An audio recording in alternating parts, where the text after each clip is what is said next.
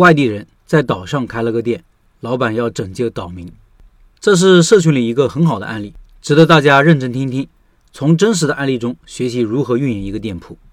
老板说：“老陈你好，我是在喜马拉雅听书听到你的开店笔记，一发不可收拾，发现里面讲的东西都是太有用了。我是遇到困难了，想请老陈帮我指点一下。我们的饭店是开在一个岛上，一开始想着岛上外地人多。”主要做外地人的生意。去年开的店，马上也快满一年了。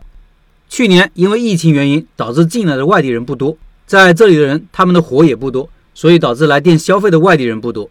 幸亏我老公做的菜，这边本地人还喜欢吃。现在消费的百分之八十都是这边的本地人。这个岛上有几个村，居住人口应该有一万人，饭店有四家，只有我们一家像样一点。如果聚餐这些都是选择我们家，其他三家都只有一个小门面。就是煮点鱼，做点快餐。我们家的优势就是菜的味道还可以，这边的人喜欢吃鱼，我们家的鱼也煮得不错。店里的环境也是比其他家要好。还有一个就是，毕竟外地人的口味，原来外地人来了也是选择在我们家吃。我个人觉得不足的有以下几点：第一是店里除了鱼，其他的菜品不多，顾客每次进来都是除了鱼没什么好点的；第二，出餐慢。饭点的时候来的单太多，也煮不出来，导致有些顾客流失。第三，菜品没有更新，顾客已经吃腻了，想更新菜品嘛，也好像没什么拿得出手的。工作时间太长了，早上有时候六七点打电话要吃鱼，我们也起来煮；晚上有客人喝到一两点，我们也等着，所以一有空就躺着休息，好像有心无力的状态。第四，外地的生意我们没做多少，鱼的分量大，都是三斤以上的鱼，一两个人他们不会来。吃快餐的我们也不多，就是炒几种盖浇饭和炒粉，连清汤都没有配送一点。他们吃一段时间以后就不吃了。听说离我们不远处有个人摆了摊卖快餐，二十块钱四菜一汤。我店里这几天吃快餐的人差不多没有了，应该是去新开的摊上吃了。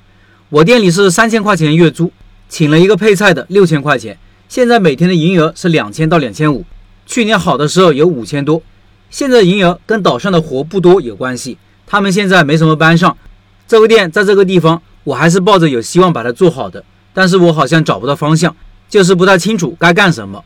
我们店是有四个门面，原来有一间放了张台球桌，今年正月十六的时候，这个门面着火了，后来重新盖了起来，现在是空着没用。我想把这个门面拿出来，做成一个小吃店，比如炸鸡、汉堡、奶茶之类的，因为我觉得这个岛上这么多人，除了吃鱼、饭菜、炒粉这些。他们是没有其他东西吃了，吃个奶茶还要坐船出去镇上吃，主要因为闲着。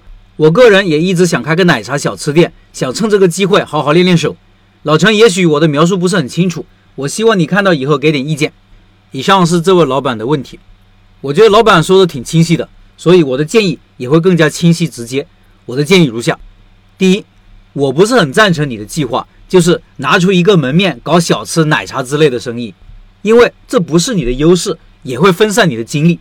第二，也不要想着做快餐人群的生意，觉得失去他们很可惜。他们也不是你的顾客，你其实已经尝试过了。只要有个做快餐的，他们就跑了。因为做快餐也不是你的优势。第三，你的优势是大餐饮，社交性质的大餐饮，适合朋友几个小聚，家庭小聚。因为你的菜是大菜，门面也敞亮，岛上就你一家环境好一点的，顾客没得选择。你就是天选之子，这才是你的优势。你要坚持和扩大优势，这也是你的定位，是顾客认为你要承担的角色。第四，建议增加一些聚餐的菜品，也就是家常菜。鱼可以作为你的特色，但是一定要有一些东南西北的人都喜欢吃的菜品，或者当地人特别喜欢吃的菜品。如果不知道，可以到镇上或者去县里看一看。因为聚餐的时候人往往比较多，需要有多几个菜来搭配。菜单要一看上去就是一个休闲聚餐的店铺，而不是一个快餐店。第五，空闲的门面可以装修一下，做成包房之类的。既然是聚餐，有些情况下就特别需要包厢。第六，你提到的出餐慢，这是个问题。我觉得主要是现在厨房的人太少的原因。就你老公一个人炒菜，可以考虑增加一个厨房的人员，但是要趁着上新菜、上新菜单，狠狠地宣传一波，把生意搞起来。要不然你舍不得掏人工钱，这样做是为了让生意进入正循环，通过增加成本提高了营业额，因为提高了营业额，多出来的人工成本被覆盖掉了，从而你愿意坚持下去。岛上有一万多人，这是一个封闭式的环境，有需求，竞争少，是真正的蓝海市场。食客们需要你的拯救，很好赚钱的，要趁早建立起自己的优势，让顾客吃饭聚餐就想到你这里。这是你现在要意识并且要坚持的，千万不要改来改去，变得四不像。